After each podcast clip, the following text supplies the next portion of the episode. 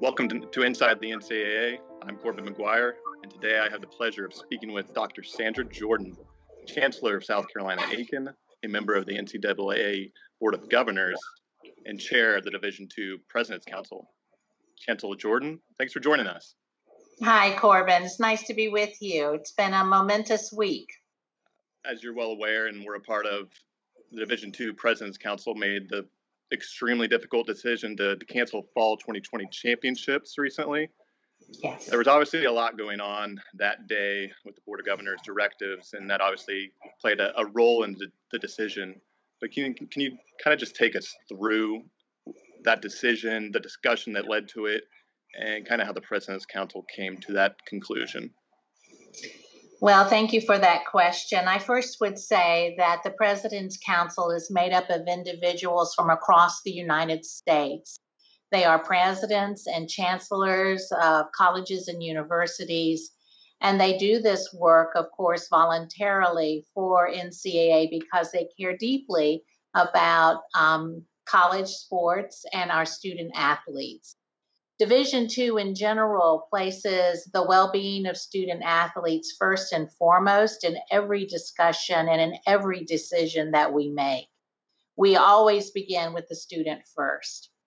And that was no different uh, yesterday when we were having the conversations about what to do with championships in the fall. So, the Board of Governors had issued directives related to how we safeguard student athletes and their well being, their health and well being throughout this coming year.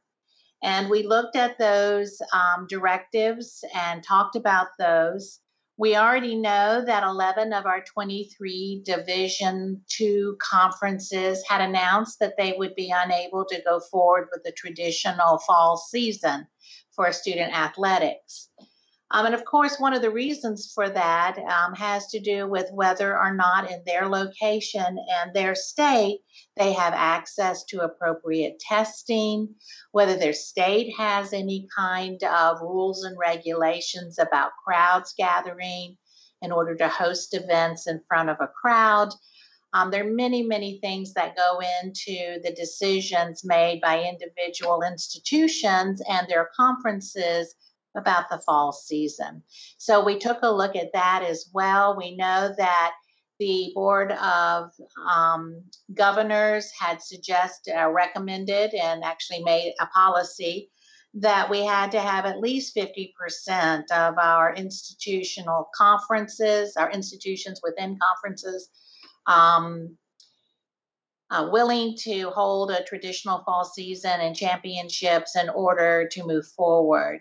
We feel that we will see more conferences uh, make the decision to suspend fall athletics um, because of um, the rules that were passed down from the Board of Governors this week.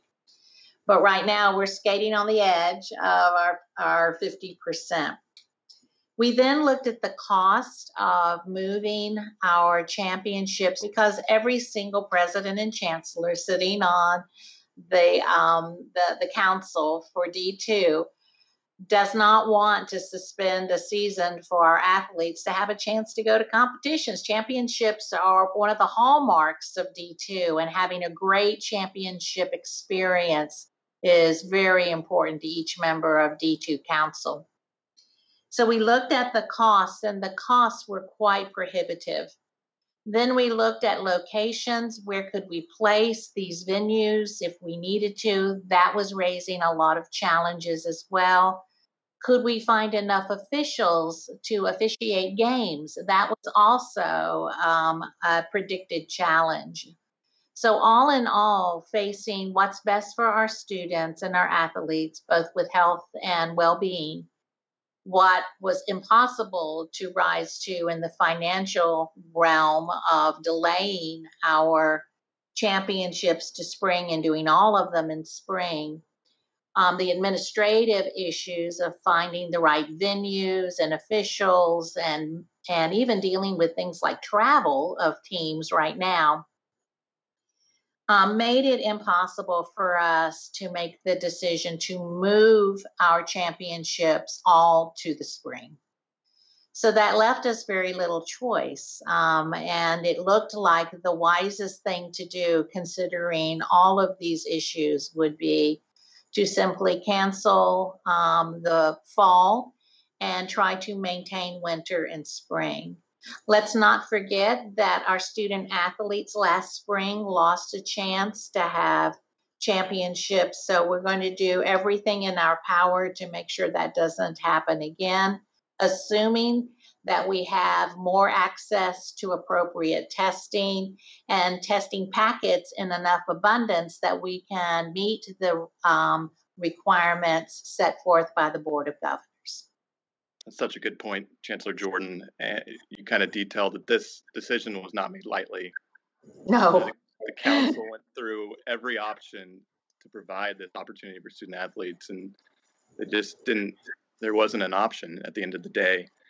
And I want to, a lot of things I've read or heard is why now? Why did this decision have to be made now, especially as it relates to the spring option? And uh, can you kind of give some light onto the, the timeline and why this decision needed to be made made now? Well, the last thing we would want would be for our student athletes to come to campus in the fall not knowing what the decisions would be. That's one of the reasons the Board of Governors requested that each of the divisions make their decisions um, by mid August. But I think every president and um, certainly every president and chancellor in D2 did not want for any student to say, oh man, you could have told us beforehand and we would have made a different decision. You know, we're in this business for one reason you know we we don't we don't take these positions in higher education and then by extension on our council uh, for for um, you know our fame and glory and money uh, because there's not much of any of that um, we take these because we care deeply about student success student opportunity our students having rich futures so that they can compose uh, a life that is well rounded and healthy um, and provides opportunity for both them and, in many cases, for their families.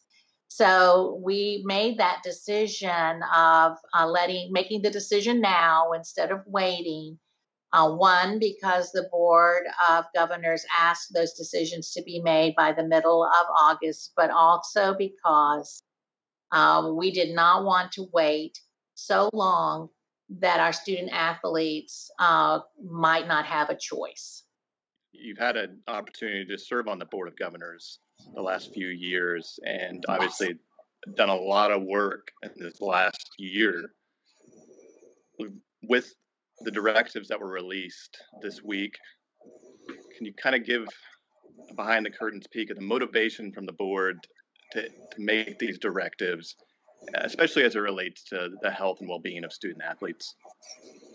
I read an article this morning that said, you know, the Board of Governors has kicked things down the road. But honestly, I think um, one of the things I really admire about this organization is their sense of shared governance.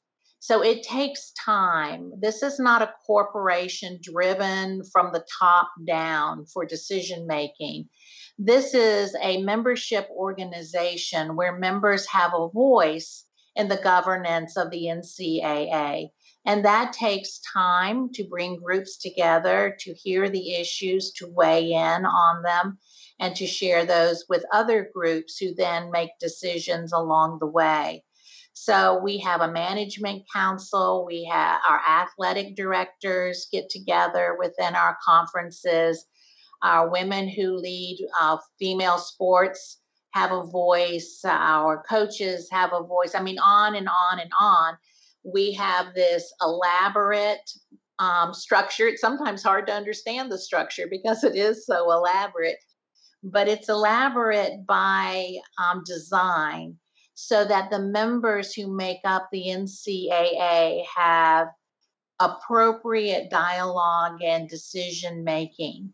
So the time had come after hearing from our membership groups to make a decision. And um, one of the things that was very important was the direction we were receiving from the Sports Science Institute.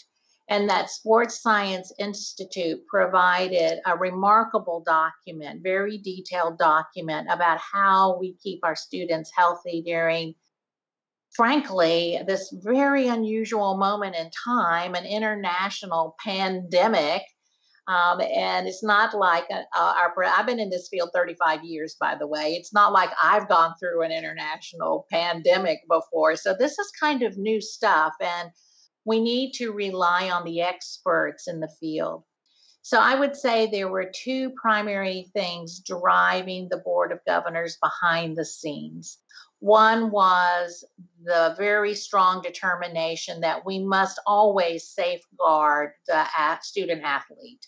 So that's number one.